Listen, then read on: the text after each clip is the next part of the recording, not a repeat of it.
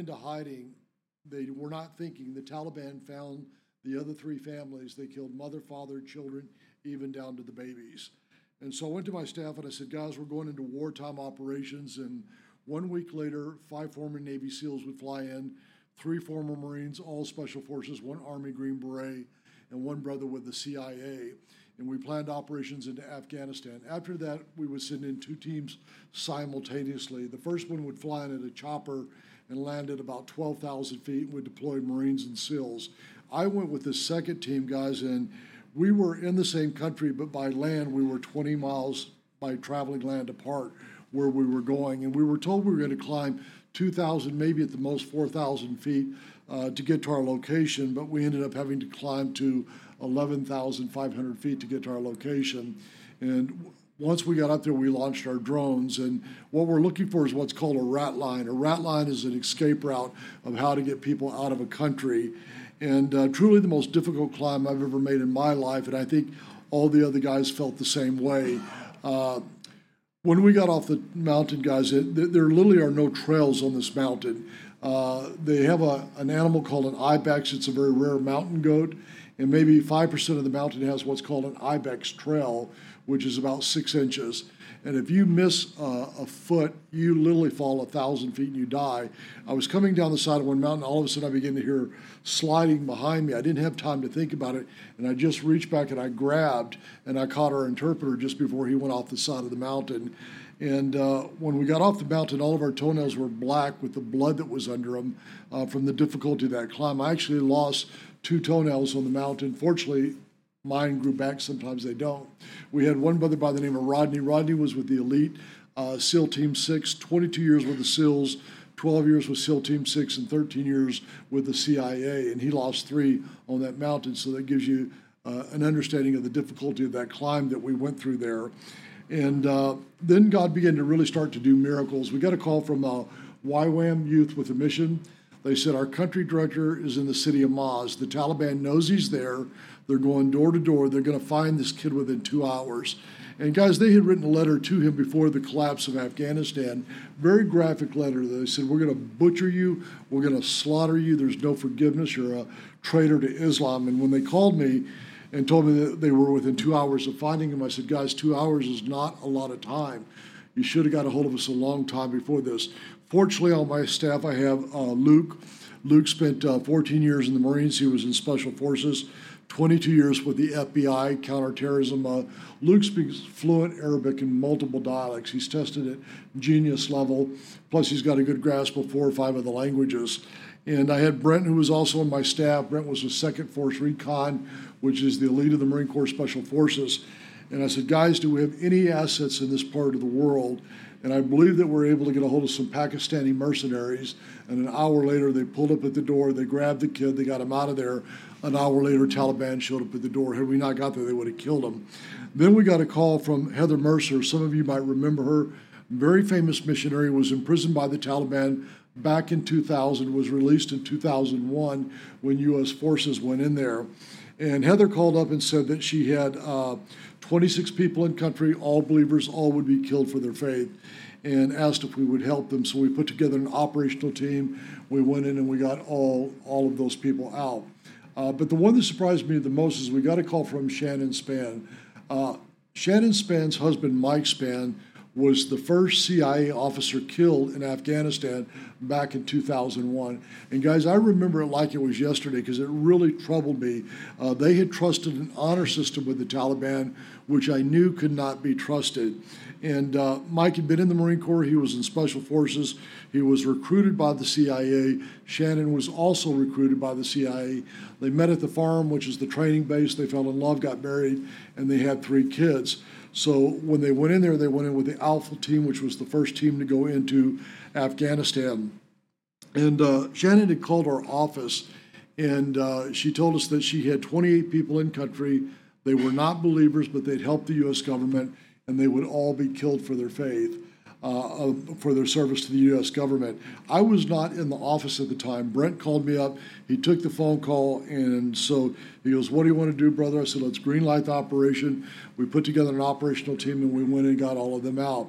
Now, the amazing thing about what happened with this, guys, is that. Uh, uh, Shannon is a very godly woman, and uh, she said that when Afghanistan began to collapse because of her connections within the CIA, she was getting a tremendous amount of people out. But when the last U.S. aircraft left, she said, I could not get a single person out of Afghanistan. And one night she was walking around and she was praying and she was extremely troubled by it. And she said, Lord, I don't know what to do. And the Lord said, Shannon, why are you going to the world? Why are you not going to my people? And she said, Lord, I don't know who you want me to call. Well, the Lord gave her a name of a gentleman by the name of Bob Shank. I personally do not know him, but I understand that he wrote the master's program. And uh, Bob said, Shannon, you need to call Far Reaching Ministries. And she did. Well, guys, after she called us, she went and read our website. And if you're not a believer and you don't understand the things of Christianity and you read our website, it's a little bit hard to understand, guys. I mean, we probably look a little bit more like something like Blackwater than we do a foreign mission organization. We're involved in five different wars around the world, plus we're fighting the cartels in South America. And so Shannon called up Bob and she said, Bob, who is Wes Bentley? Who is Brent? Who is Far Reaching Ministries? Said, Shannon, uh, if my family were in Afghanistan, these are the men that I would want to go and get them. Well, one of the great things about that, guys, is Shannon has become a part of our staff now and what we were lacking in the intelligence world, she made up for. We pretty much had the military experience. We had a lot of the intelligence, but not to the level that we needed.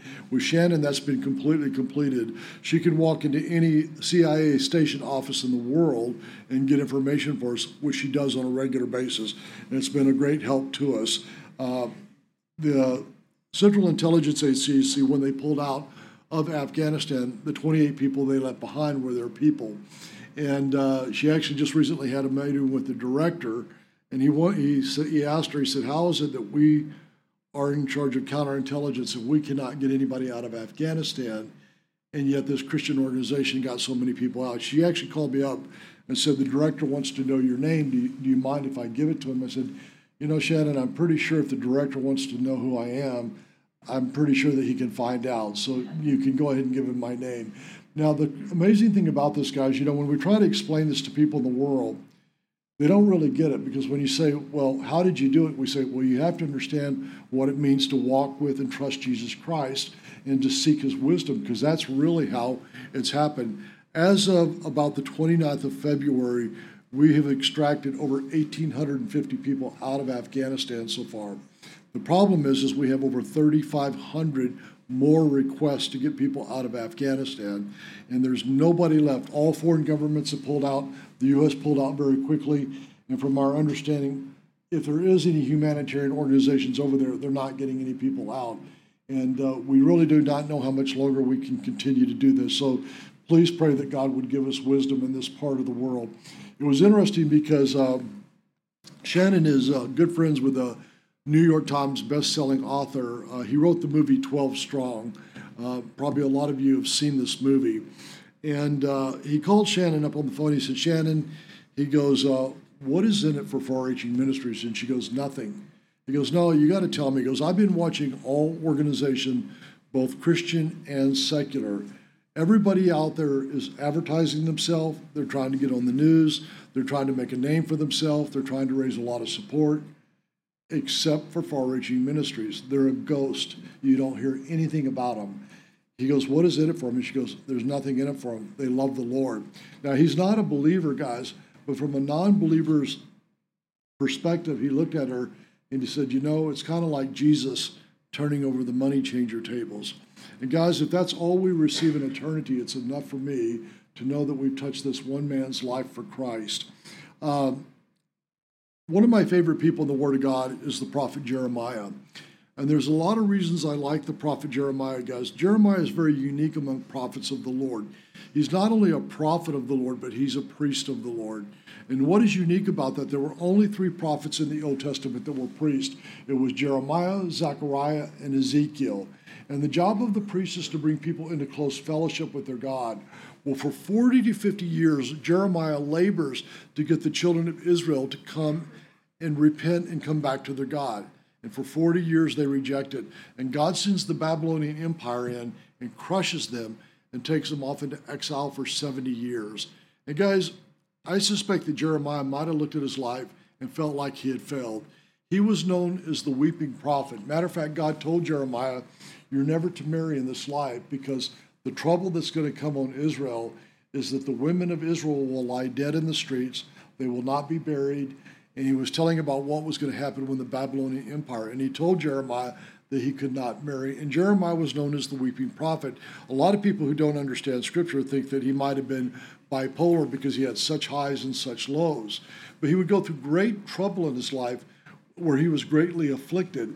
And there were times in Jeremiah's life, guys, that he just had it. He just felt like he could not do it anymore. And yet, God was very, very strict with Jeremiah. You know, there was a time in his life that Jeremiah had just got to the end of himself, and he goes, Lord, I, I just cannot do this anymore. And what God says to Jeremiah, he doesn't say, Jeremiah, you've served for 40 years, you're almost finished with the race, just hang in. That's not what he says at all. But he says, Jeremiah, if the foot soldiers have wearied you, how will you handle mounted horsemen? And the example that he's giving him in the time of old, when armies would go out to fight, at first would come the foot soldiers. They would have chainmail, battle armor, shields, battle shields, axes, swords, spears. But then would come the heavy cavalry guys, and they would be massive men on massive horses covered in armor, and they would come charging at you with these long lances. And that time it must have been a very terrifying thing. But what God says to Jeremiah says, Jeremiah, if the foot soldier has made you weary, what are you going to do when the mounted horseman's coming? And basically, what he's telling Jeremiah is buck up and be strong. Now, guys, one of the things about Jeremiah, though, Jeremiah would have great fruit. He would just never live to see it. So, for many of you that have been out there serving your whole life trying to reach someone for Christ, and you feel like you've not seen any fruit, it may come after your life is over with. The thing that God looks for is faithfulness in the believer. See, out of Jeremiah's life would come Shadrach, Meshach, and Abednego. Out of his life would come the prophet Daniel. Out of his life would come Ezekiel. And when King Nebuchadnezzar built a golden altar and commanded that the whole world bow down and worship it, Shadrach, Meshach, and Abednego refused to do it. And they realized that Nebuchadnezzar has the power of life and death over them. And Nebuchadnezzar must have had a fondness for these men because he comes up to him and he said, Listen, Shadrach, Meshach, and Abednego, maybe you didn't understand the order so next time you hear the tambourines and the cymbals, if you bow down and worship, everything will be okay. But if not, you're going to be thrown into the burning furnace. And these guys know that he has the ability to kill them, but they had seen what happened when a nation rejected their God. And they answer King Nebuchadnezzar. They say, Oh, King Nebuchadnezzar, our God has the ability to deliver us. But whether he delivers us or not, we will not bow down to your God. And then the Bible tells us that they were thrown into the fiery furnace, and God delivered them, and an entire generation knew who the living God is. Guys, just a few years ago, they found a piece of pottery in ancient Babylon, and on it they had the words Shadrach, Meshach, and Abednego, once again proving that the Bible is real. You know, I show people this all the time, but you can actually look up on the internet of the Red Sea and you can find Pharaoh's chariots in the Red Sea. You can actually see them, they're there. And so it's important to know that what we believe is a truth there. Guys, 70 years later, it will be Daniel's turn. And once again, Daniel was required to worship a false God. Once again, Daniel refuses to do it. And guys, if you know anything about the lions of Babylon, uh, there's a set of commentaries I really like to read. It's called the Early Church Fathers. They were people that lived like 300 to 600 years after Christ, which they have a lot of knowledge that we don't have today. One of the things that they said about the Babylonian lions, they said they were bred for ferocity. They take the most fierce male lion, the most fierce female lion. They would breed them, and then they would keep them in a near state of starvation so that the people were thrown in there, they were absolutely torn to pieces. Once again, Daniel's thrown in, and God shuts up the mouths of the lions. And another entire generation knows who the living God is. But the one that I think is most relevant for this generation today is the prophet Ezekiel. See, Ezekiel says twice in the book of Ezekiel, he says, We're to go to those who are lost in sin, we're to warn them about their sin. If we do not go to them and we do not warn them and they die in their sin, God will require their blood on our head. Guys, we're living in a time in our nation where there is a great lie that's being perpetrated to our nation, and especially from this current administration. One of the things that they are telling people is that the Christian church has greatly persecuted the homosexual, transgender people. The truth of the matter is, it's a great lie. Has there been some persecution or some people that have been cruel? I'm sure there have. There always is. But by and large, it's not true at all. The truth of the matter is, the church didn't care. We didn't warn them. We didn't tell them that if they died in their sin, that they would not inherit the kingdom of God. We did not want to be bothered with it. And see, this is a great lie that's going across our nation. In my own personal walk with the Lord, I have led 10 homosexual women to Christ. Not a single man, but 10 women. And one of the things that I always share with the ladies, I said, I want you to hear me out, first of all. I don't hate you. I don't even know who you are. So why would I hate you? I don't even know who you are. I said, I have a responsibility to share this with you because Romans chapter 1 says that if you practice this, you will not inherit the kingdom of God.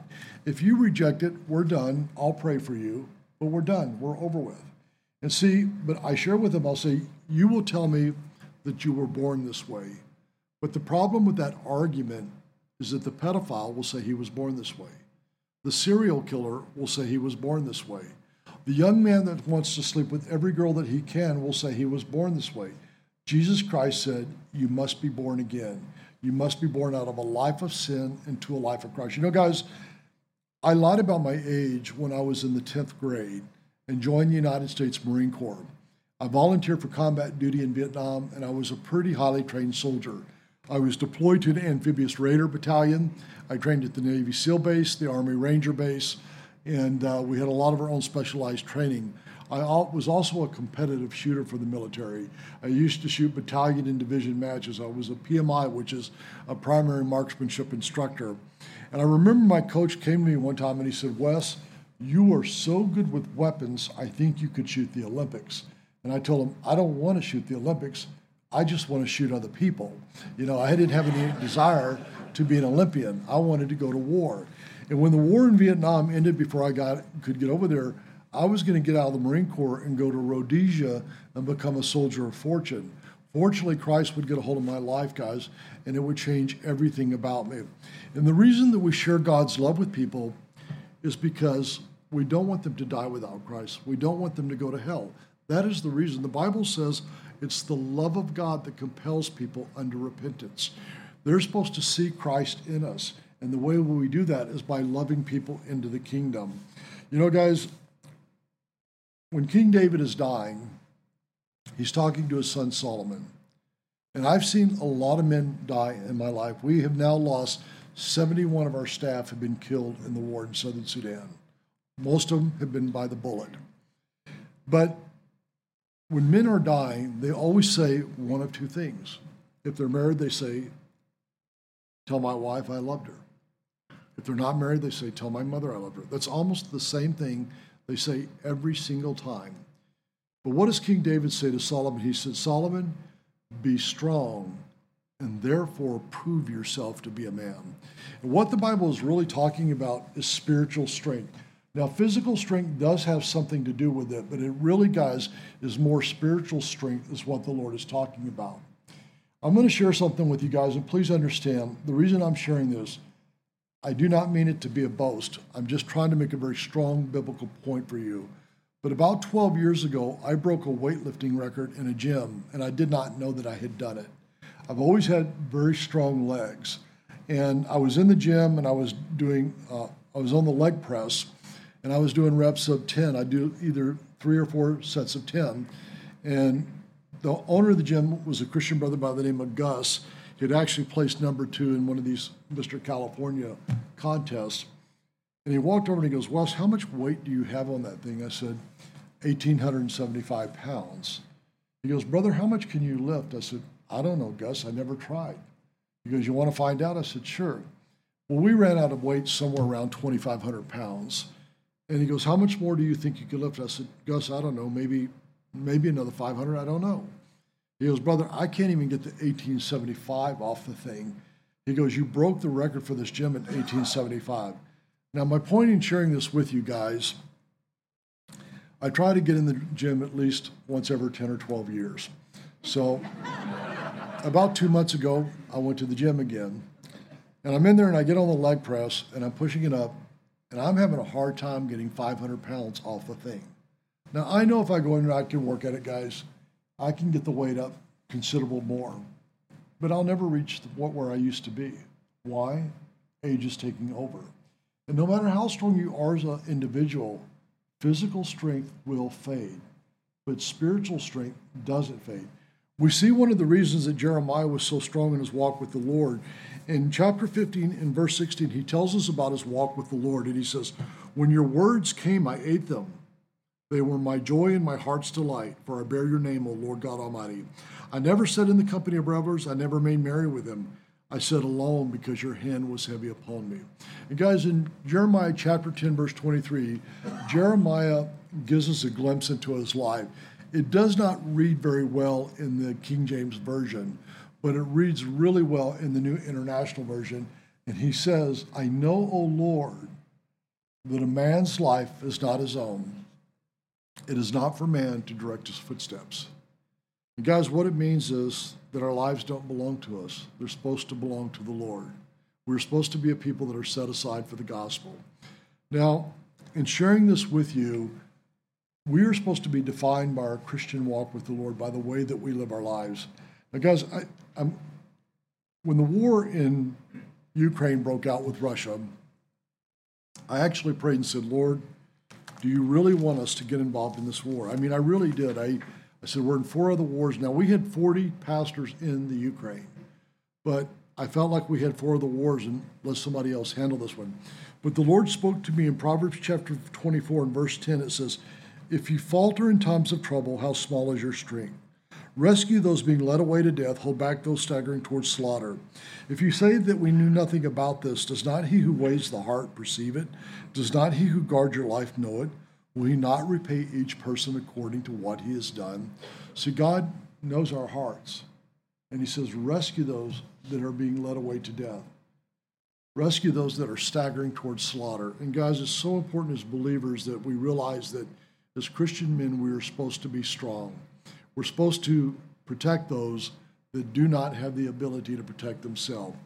You know, guys, uh, I flew to Amsterdam uh, on April 4th. On April 6th, I had a dream, and it was a dream. I have walked with the Lord for 46 years, and once I came to Christ, guys, I never went back to the world. There was nothing I ever wanted in my 46 years of walking with Christ, I've only had three other dreams that I felt like were from the Lord.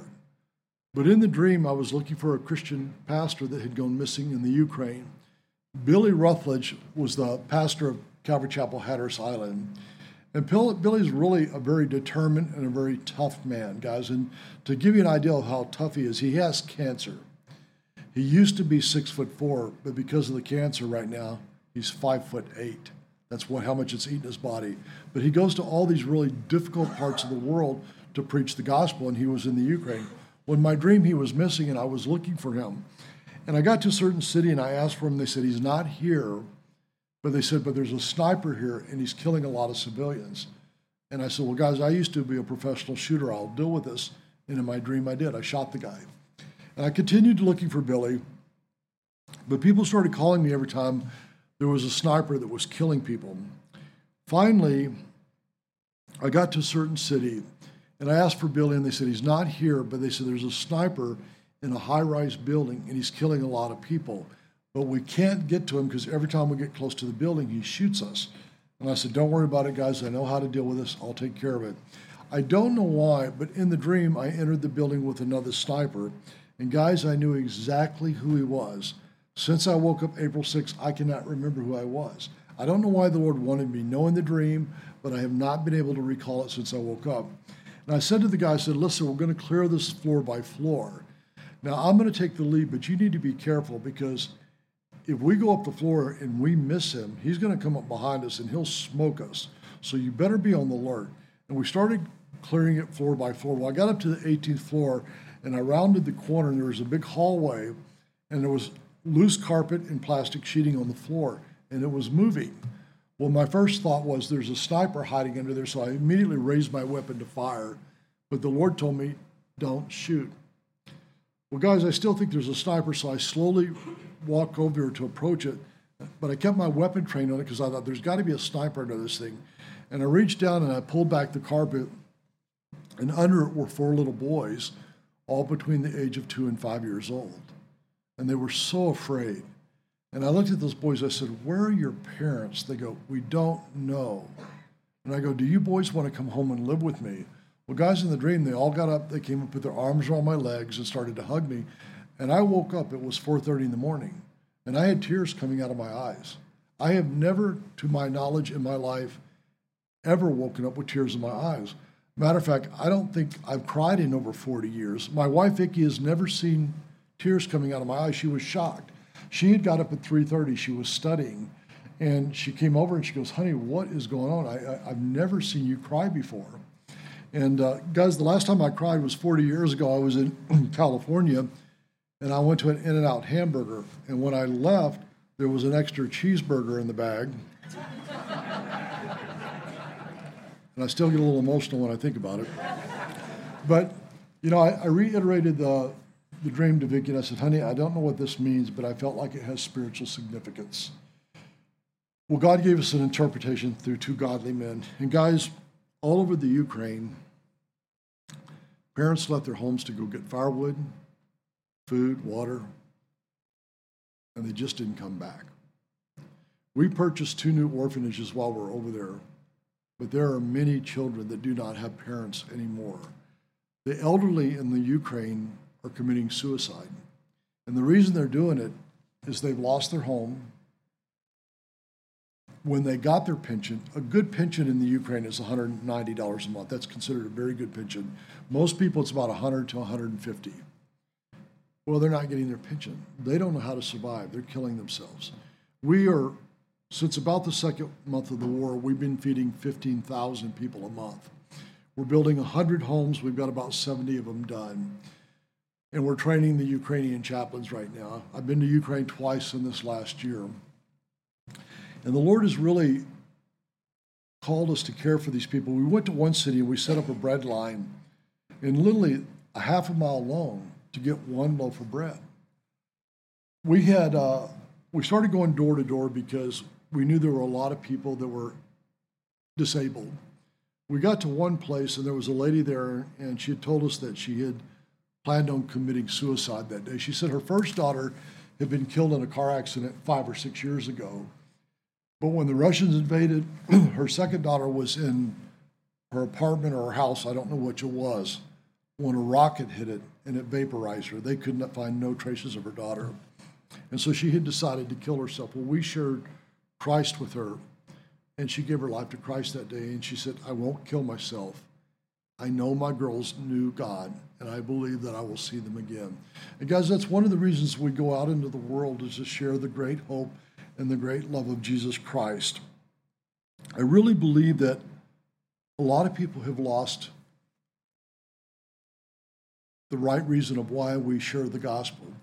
Because there are many pastors and many missionaries today, they're not building God's kingdom, they're building their kingdom. I see missionaries all the time. They go into the mission field, they're out there for one year, and they write a book about their great exploits on the mission field. Now, guys, it's always self published. And between the few they give to their family and the ones they sell, they have a distribution of about 75. Why? It's not a work of the Holy Spirit, it's a work of the flesh. When Brother Andrew came out with his book about 50 years ago, and probably a lot of you don't know that name, but I remembered I was a new believer. It was called God's Smuggler. It was a man who was smuggling Bibles behind the Iron Curtain. Guys, it sold in the tens of millions of copies. Why? Because it was a work of the Holy Spirit. In my own personal life, I have had probably 20 people try to get me to write a book. And I believe some with great motivation. I had a Calvary pastor said, Wes, it will be the best mission book ever written. Nobody has your stories.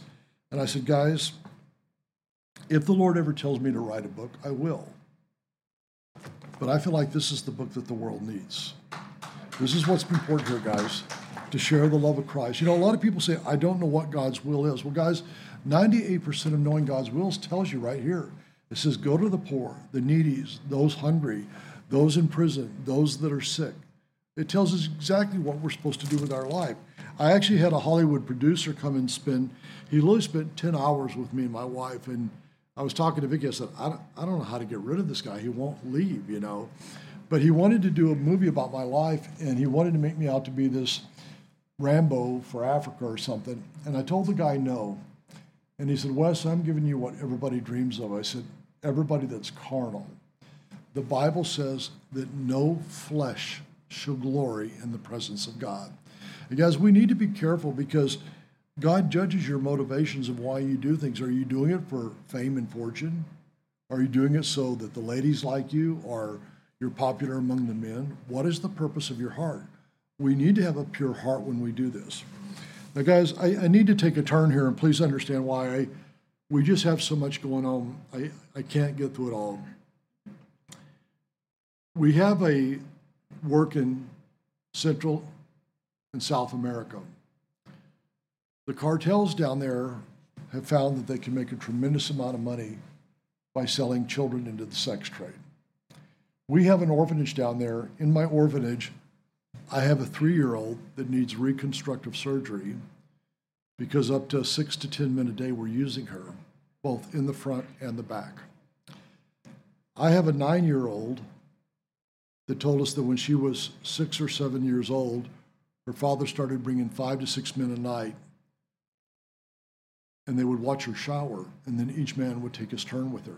And this child told us, she said, they would sodomize her so hard that she would pass out. And you think that they would realize, what am I doing? But what would they do? They would splash her with water and wake her up so the next man could have his turn. I have a five year old that has syphilis. We have a half a dozen kids that need reconstructive surgery, guys, because of all the abuse to their body. The director of our orphanage, his code name is Gabriel. We don't reveal his name because it's very dangerous. We're in a war with the cartel right now, guys. Well, Gabriel got a call from a senator in that country. And at first, it seemed like a dream come true. He said, Hey, I've heard about your work. You're doing a great work. Love what you're doing with the children. I can give you all the money you want and I can give you protection. And Gabriel thought, wow, this is great. And then he said, all I'm going to need is you're going to have to give me two little girls a year. And Gabriel goes, what? And he goes, oh, they're not for me. I have a friend who has weird taste. And Gabriel said, absolutely not. Now, guys, the only reason I found out about this, Gabriel didn't call me. He was calling everybody else. I have my guys keep up on our projects. Well, the senator said to him, he goes, I can make life really rough for you. And he did. Four days later, Child Social Services came in and took 14 of our kids. Within the social services, there's good people and there's bad people. There's people that are on the payroll of the cartels. And uh, some of them were trying to transfer the kids across the country because they knew if they could get them transferred, would never find them again. We sent four people to stay with them. And so Edward Amaya, who runs Ghost Operations, came in to tell me about this. And I called Gabriel. I said, Gabriel, what's going on? And he says, he goes, well, we have a law in our land, and we have to have a certain amount of money to keep so many kids. He goes, nobody in the country does this, but they're using it against us. The people of social services, I believe, actually got very convicted because we had a seven year old little girl and an eight year old little girl that they took when they took them, one went into one room and one went into the other room separately, and both tried to hang themselves. And social services caught them, and when they caught them, they were just couldn't understand why a child could do that. And they asked the children, Why would you do this to yourself? And they go, We cannot go back to this life.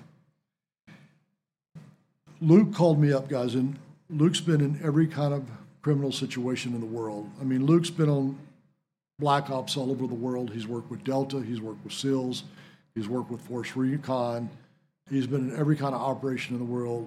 He's dealt with human trafficking, he's dealt with people selling body parts. And he called me one day and he goes, Wes, I thought I had seen it all.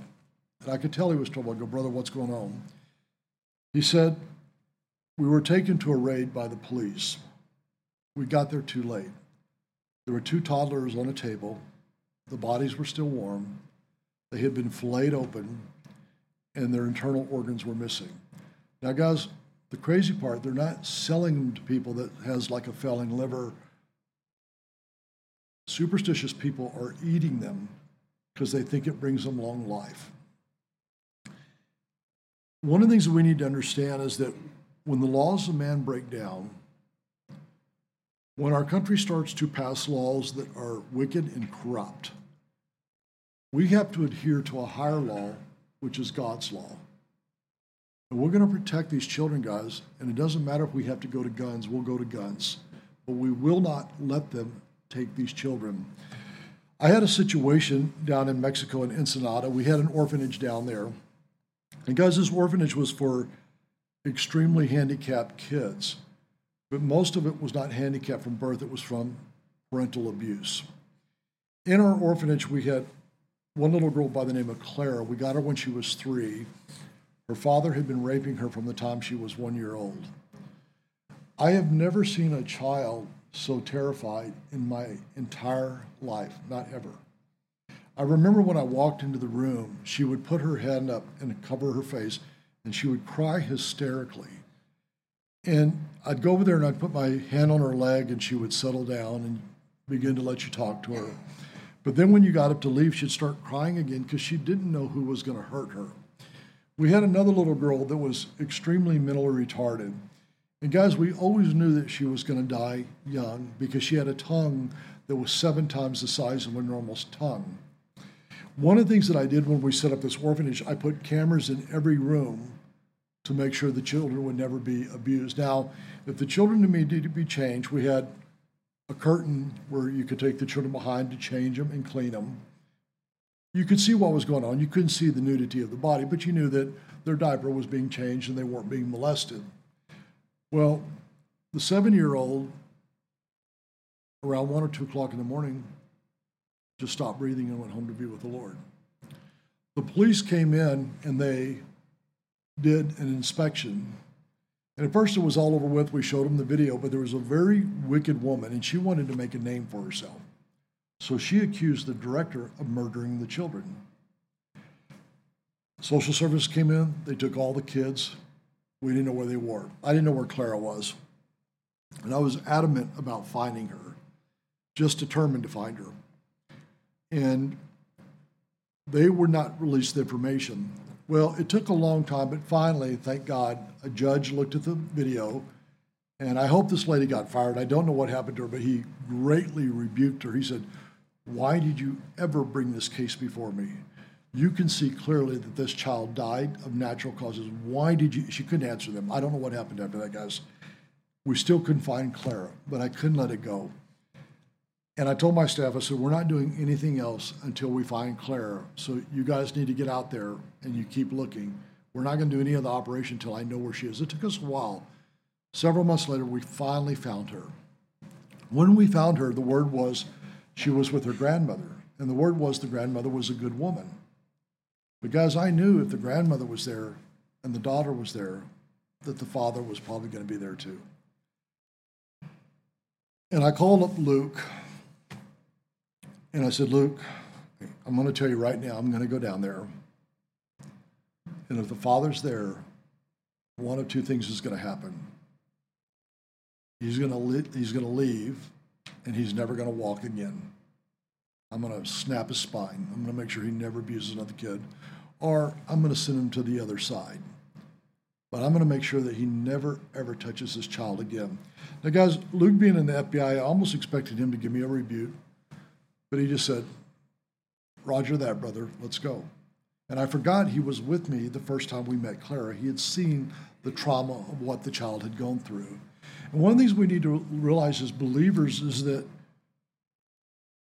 when God's law is not being adhered to and the laws of the land are being used to perverse things, we are to listen to the higher law, which is God's law. And guys, a lot of Christians don't understand this. You know, people will come up to me and say, well, what about that scripture that says turn the other cheek? Well, turn the other cheek means take an offense for the gospel. It never means to let people rape women, rape children, to murder them, to sell their body parts. That's not what the scripture means. As men, we have a God given right to protect women and children. Guys, we're going to show you a video real quick.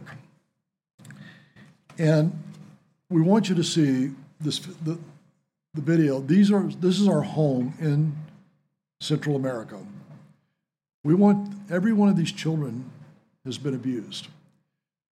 A couple of them, you're going to look into their eyes and you're going to realize that they've seen things they weren't supposed to see. But this is what happens when the body of Christ gets involved. Let's go ahead and show that, guys.